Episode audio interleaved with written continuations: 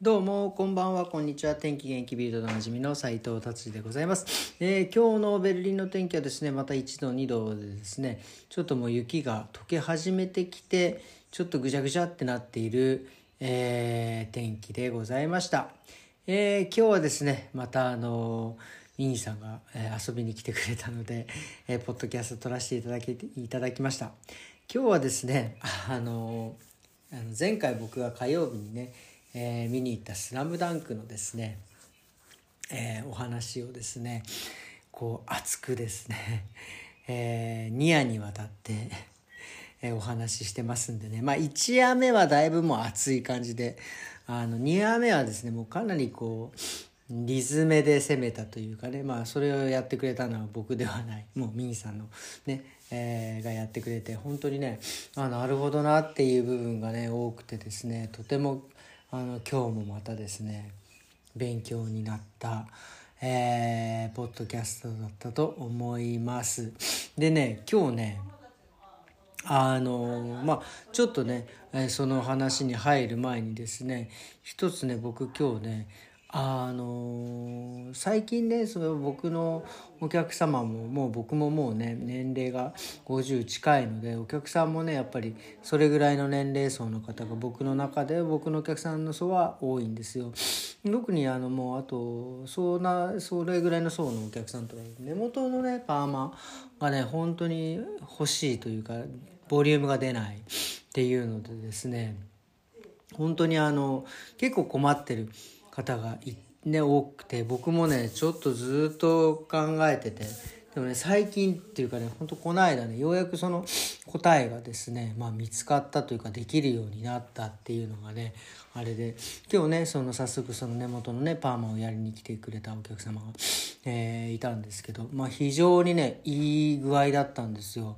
なのでですね、まあ、もしあの これをねこれを聞いてくカットしに来る人って多分そんなに多くはないと思うんですけど根元だけのねパーマウェーブ全然つけないでいけるように、ね、なったのでこれちょっとねこれからちょっとまああの広告というかまああんまりね僕そういうのちょっと得意ではないんですけどそっちの方にもですね映像の方でもねなんか残していけたらなっていうふうに思いました、えーではですね早速えーえー、ミニさんとですね対談をお聞きくださいませ。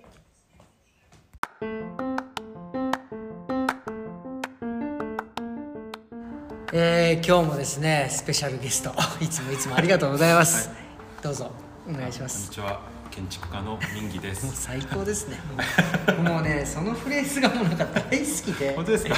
なんですかねすごい好きなんですよね。はい。あのホームページ作りました、あそうですね、はい。あのリンクも貼ってあありはい。前回貼っていただいてねはい。あのまたままた貼っときます、でも今日もホームページの話っていうところじゃないじゃないじゃない。今日はそそんな話やってる場合じゃないんで。そうなんですよ。今日はですね本当僕もこの間え金曜日見に行ってミニさんも見に行ったんですね。金曜日？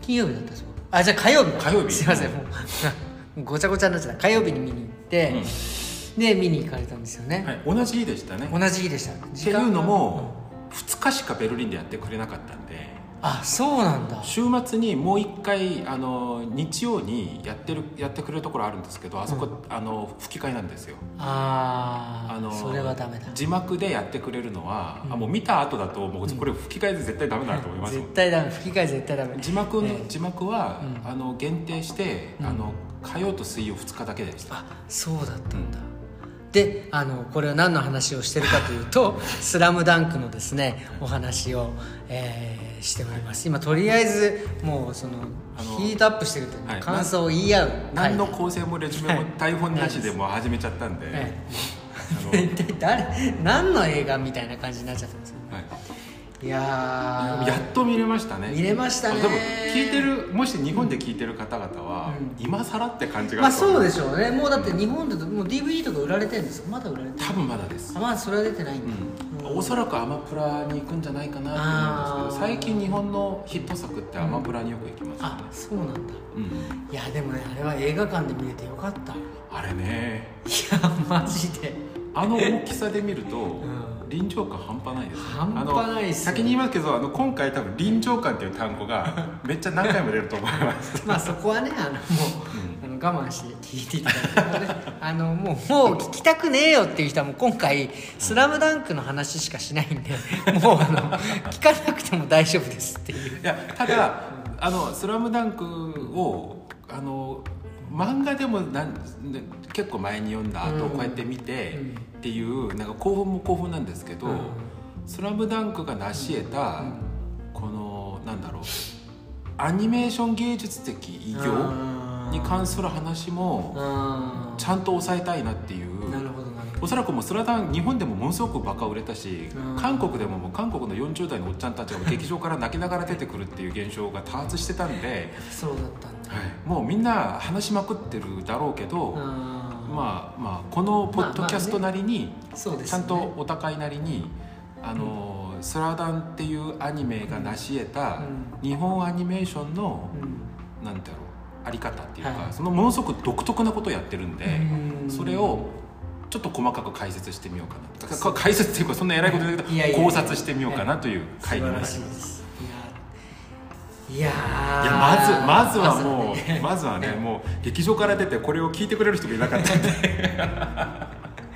いやもう。いかがでした？どういやでした？もうねなまずもうなんかまあおえつまではいかないけどもうもう内容はもうね三王戦もう知ってるけどなんかそれでもなんかこうなんか涙が出ましたよね、うん、であとはなんか劇場の人たちも なんかみんな一体感が半端ないなっていうのもすごい感じたし。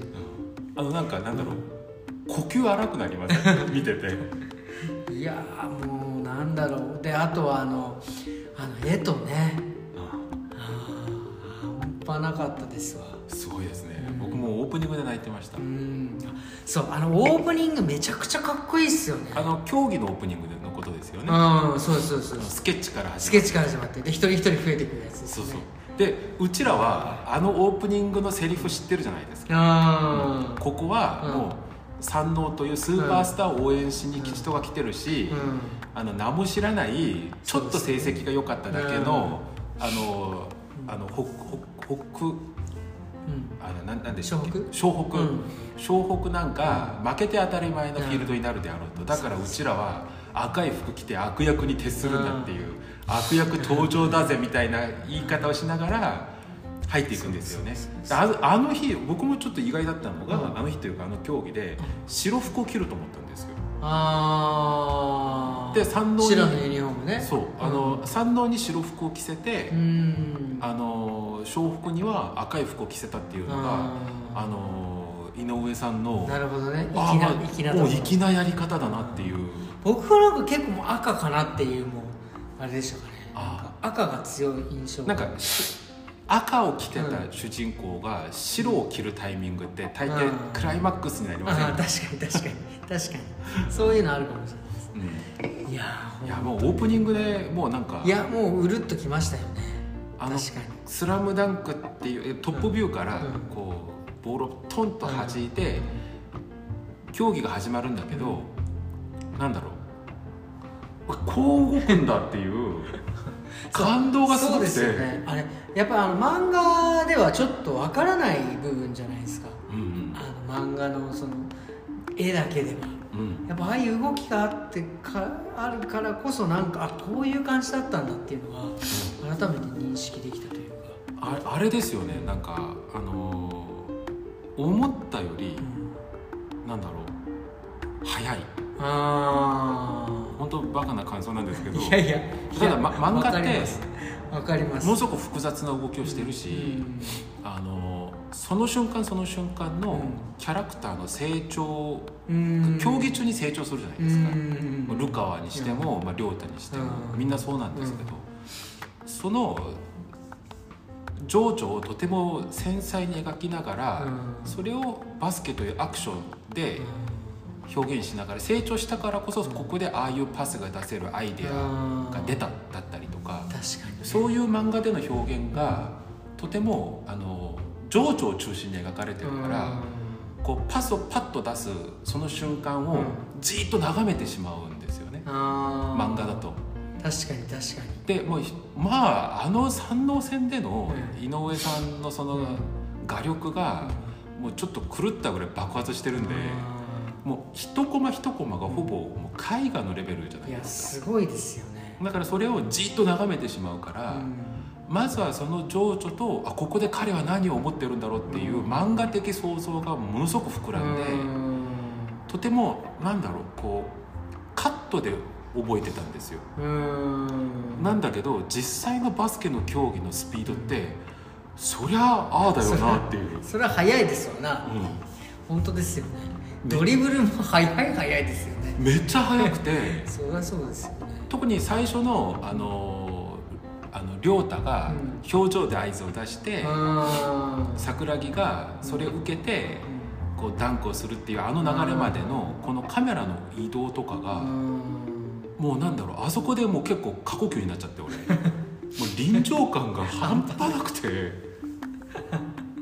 いや本当ですねこう動くんだっていう、うん。なんだろう山王戦のうん。なんだろう山王戦に俺臨場したんだっていう、うん。あの山王戦に臨場してるっていうなんかなんだろう歴史が再現されたみたいな感動があってもうオープニングで泣いちゃいました。いやそうですよね。いや僕も完全 NBA だなって思っちゃったもん。あ動きが。あ。いやそうだよなこうなるわなっていうそうそっかリバウンドの争いってあんなにそうなんですよ、なんだろうこうはなんなんだろうこううん。げ激烈というか。そうなんですよね。なんかだから花道のモデルになったのがデニス・ロットマンっていう。ロットマンですね。ね。彼のもうまあもうす本当にもうあんなまんまですよねって思った、うん漫画で見た時そんなふうに思わなかったけどあもう実際 NBA の選手たちの独特な動きを井上さんがこうずっと研究しながらもう当時日本にもえんあのバスケ漫画っていうのがなかったんであバスケを描くっていうね。あれだから集英社ではものすごく反対してたらしいです。あそうなんだ。最初は。だから井上さん集英社といつも喧嘩ばっかりなんですよサッカーやりなっつったら「いやバスケやります」っうで言うしね。連載もっと続けて「いややめます」って言うし、早い早い早いです。終わりかいっていう感じで終わってきましたからね。うん。そうであれで結構やっぱりバスケ火つきましたよね日本も。あれで多分ジョーダン買った人って結構いるい結構買いました。で僕はバスケ部じゃなかったけどジョーダン買いました。うん、ジョーダンい今だ楽だったナイキの収集家たちってあの頃の思い出でいやそうですよ。エアジョーダンシリーズ集めてるようなもんですからね。でも本当あれ社会現象であのバスケ漫画があったからあの当時みんなバス運動できるやつはみんなバスケ行っちゃったからバスケ行っちゃいましたね。行っちゃうからサッカーとか野球あの世代ってうもうダメなんですよね。あんまりスター選手いないんですよ。あの聞くところによるとあのあのオープニングあの漫画での第1話みたいなのが、うん当時の日本の雰囲気を象徴してるって言われてて、あのゴリの妹さんうん。が元バスケ部だったじゃないですか、うん。はるちゃんでした。はるちゃん、うん。だからあの当時の日本の雰囲気はバスケは女の子がやるスポーツ。ああそうだったんだ。っていう偏見があったらしいんですよ。へあの当時当時の高校生当時高校生だった人に聞くと。えでなんかえバスケなんか女の子がやるもんだろうみたいなへがボールは蹴らないとみたいなそんな感じでね、ああそうだったうん、なんかそういう偏見があったのが、あの漫画が出ることによって NBA も紹介されるし、うんまあまずかっこいい。いやかっこいい。で不良漫画、もう完璧ですようん、花道強いし。ではるちゃんが、うん。あの花道をバスケ部にうん。こう連れてくるっていう話が当時の日本の雰囲気でのバスケに対する井上さんのなんかああのプロポーザルみたいなーなるほどバスケやってみないっていうだからはるちゃんが井上さんなんですよ。なるほどね。なるほどね。いやそうですよね。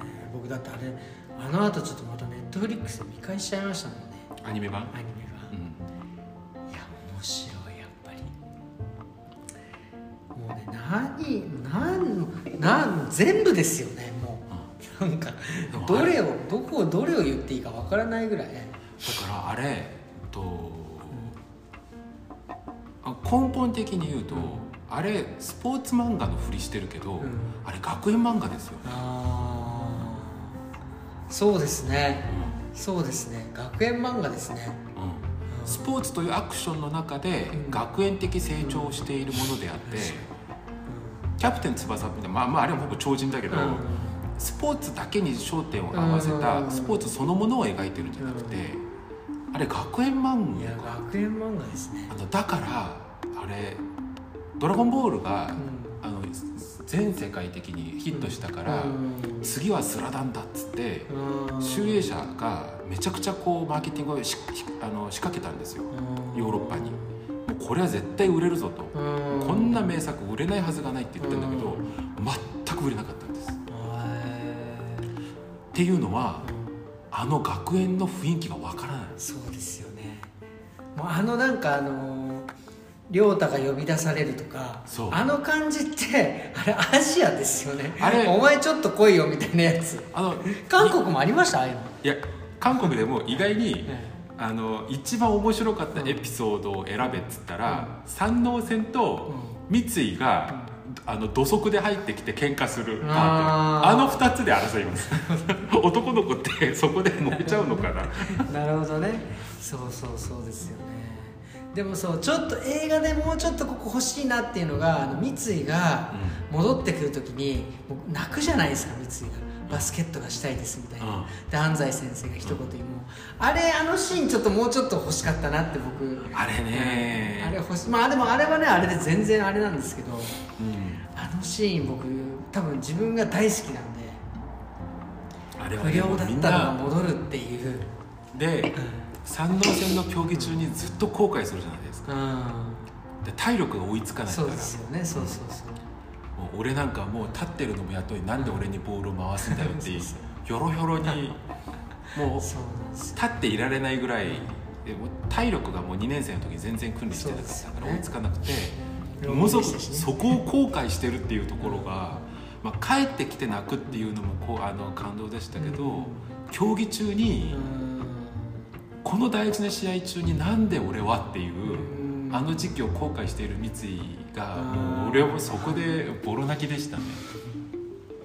あと三井でいうとあの今日の三井はなんとかだぜっていう、今日の三井は最高そうそうそう。コンディションいいんだねあれあれ超かっこいいっすよね、あれ超かっこいいと思ってで有言実行でそうそうそう。3ポイント入れるっていう。そうそう。あれはもう超かっこいいと思う。あれ中学生の時に MVP でしたよね確か。そうですそうですそうです、まるで実実在した選手かのように言ってますけど、ね。いや確かに。であとあれもすごかったですよね。その亮太が小さい頃に会ってたっていう。あああれそうですよね。もそもあれ二人あの漫画でもあの二人は、そもそも結構仲良かったそんでうですすよね、よね。ん。そうですよね。だからあのあんなあのシーンはすごい良かったな。うんだからザ・ファーストとは言いつつ、うん。ザ・セカンドになると、うん。あの三井中学編じゃねえのっていう。ちょっとそれありますね。ただただみんなこう噂してるっていう、うん。え三井の話これこれしか見せないの？確かにで確かに。三井の幼少期を見せてくれたから幼少期で中学時代見せねちょっと一てくれたから、瞬見せてね。じゃあ MVP から戻るまでのあ安西先生に戻るまでのあだからあれかちょっと残しといたのかなっていう説もあるんですけど井上さんどうなんですかね？やるんですかねでも彼。書くんですかででもね潔くないですか？だって山王戦なんて単行本で4巻か5巻ぐらいじゃなくて。そうそうそうそういつ終わるんだっていう。もうだってあのひどい時ジャンプで1個シュート打ったので終わってましたからねそうそうそう。1話。でそれを2時間でもうバスケのテンポに合わせてうん。2時間でもうパンと終わらせちゃうじゃないですか。普通両あの普通でしたらもうマーベルとかうん。もう散々作りまくってるじゃないですか。うん。普通だったらザ・ファーストだからうん。多分少なくともザ・サードとかね。ザ・フィねフスまでやってそうですね。5人順番にこう全員やる。全員やる。進行にするっていううん。やり方をやってうん。最後の最後のもうあのあのハイタッチ見たかったらもうザ・サードまで見ろよみたいなね。こう人質取られて最後まで見させるやり方するじゃないですか。確マーベルがやるようにね。俺はいやめっちゃ嫌いなんですけど 確かに見せないってやつ。なんだけどむしろ、伝説のハイタッチうん。しましたね。あのーむしろこの2時間でああの多分漫画からうんこれを待ちに待って見たうちら世代はむしろ多分あドラマちょっと弱くないって感じるぐらいうん。ものすごくテンポ速くないですか、確かに早かったです。うん、まあでも2時間ですもんねそう思うとだから三能線を2つに分けるってことも考えられたんだろうけどあー。井上さんが多分いやそれ必要ない。だからもう完全にドラマ捨てていってる感じがするんですよ。で2時間を引っ張っていく筋の亮太のストーリーだけ入れて5人のセリフってうちら全部わかるけど、うん。あのもう10 17年間バスケしか考えてこなかったんだろうな でもお前もだろみたいなあのパスだったりとかね。でもうゴリがもう諦めかけている時に、あの桜木が「まだいけるよな」っていうあのシーンとか、いけますよねあのセリフ一つ一つが漫画のカットでいうとほぼ1話ずつじゃないですか。そうですね。そのあのセリフの重みをうちらは知ってるのに、あのスピードでパッパッパッとさばかれるから、うん。あだから漫画であったドラマを映画で引きずるつもり全くないんだっていうあの潔さにちょっとびっくりしました。本当ですね。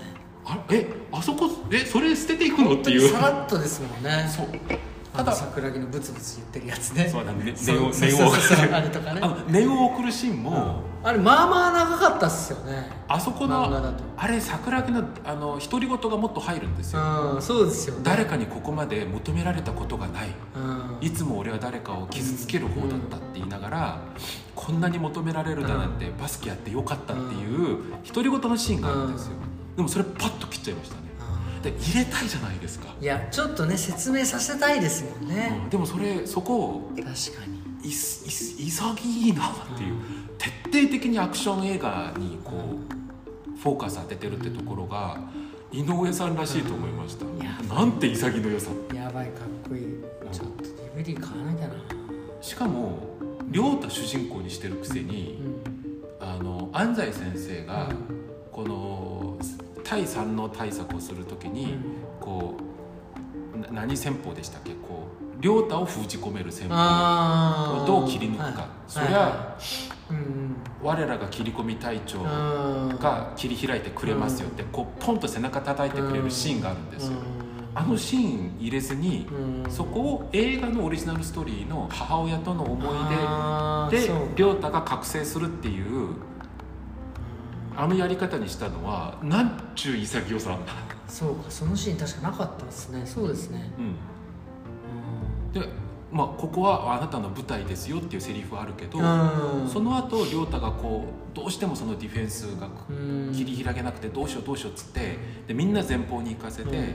桜木にあのリバウンドしろって指示して、じゃあ誰がボールを持ってきてくれるんですかって聞いた時に、そりゃ我らが切り込み隊長がやってくれますよっていうこう絶対的な信頼を彼に送るっていうシーンがあってそうかそうか。そこで亮太がもう踏ん張るっていう場面があるのに、そこは映画のオリジナルのストーリーに覚醒の動機を与えるっていう、なるほどね。なんちゅうこの未練のなさっていうか。そうだよな。あのドリブルソードかっこよかったもんな。あのシーン何なんですかあれ？もう心臓バクバクですよ、あれね抜くかっていうね。よかったわマジで。いやー興奮ですね。あれねもなんか話が行ったり来ちゃったりしてますけど、まうもう今はもうもうそうんですよね。冷静に話せない。あどうにもならないですよね。あれもあの主題歌をうん。プロモーションで何回も聞いてるのに、あの亮太がこの隙間を見つけて、あの抜く瞬間の描き方が、あの綺麗じゃないってところがまたかっこよくないですか？本当ですよね。泥臭いところが。そう。ね、でも多分実際本当にああいう感じじゃないと抜けないんでしょうね。でしょうね。あんなでっかいやつらが2人で挟み込んじゃったら、でそこを切り抜ける時にほぼなんか転びながら出てくるじゃないですか。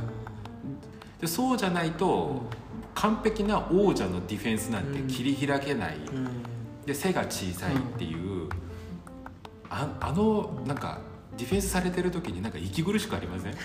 見ててすごい息苦しかった。も確かに。う出ていけねえっていう。いや本当ですよね。抜く抜くのは分かってはいるけどっていうあれですよね。いやー。それとまああのはい。最後の場面ですよね、最後ハイタッチじゃなくあの無言のう無言。んルカのパス。そうあのじゃあま最後。ま漫画で、うん。最後10秒残した時うん。に三能が9秒か8秒あたりではい。1個入れてうん。1点差でリードしちゃはいはいはいでもう三能と観客みんながうん。もう完全に終わ勝っったって終わっそうですね。みんなもうあうん。諦めてるなしかしかも漫画の見開きうんあの開きの順番で言うとあそこで読者も諦めてるんですよ。うん。ああもうそっかここまで頑張ってうん。1点差で負けるってまあまあまあそうですよね。頑張ったいい試合だったなって思い込ませてその次のページめくると見開き2ページであの桜木1人だけが走ってるんですよね、あそうでしたね。そうでしたあみんなこの試合はもう終わったんだって、うん。もうみんなあ終わったって、うん。ほ湘北も思ったし、うあの山王も勝ちをもう確信してるし、読者ですらすら、ん。あいいゲームだったなもうこうやって終わる負けるまあ美学もありかっていう、まあ、湘北はまだまだ伸びがあるからって思ってるのにその次のページめくったら背中が痛くて走れない桜木だけが本当ですよね。走っててそこにみんなびっくりして走り出すっていう。で当然桜木は走れないから抜かれるんだけどそこからまた5秒の競技がまだ残ってるってそいう。うですよね。いやバスケって本当そこですよね。でも面白いのって、でそこをどう表現するんだろうって思ったんですよ。だってあのシーンって、うん、と表現が合ってるかわからないですけど漫画をを見た人たち、頭の中でなんかスローモーションに近くないですか、ああ全然スローモーションでした。うん。言葉がないから、うん。一場面一場面もうワンカットワンカットにもう力入りすぎてるし、で言葉がないからうん。目線とかでそのキャラたちの考えとか、意思が全部読めるように書いてあるじゃないですか。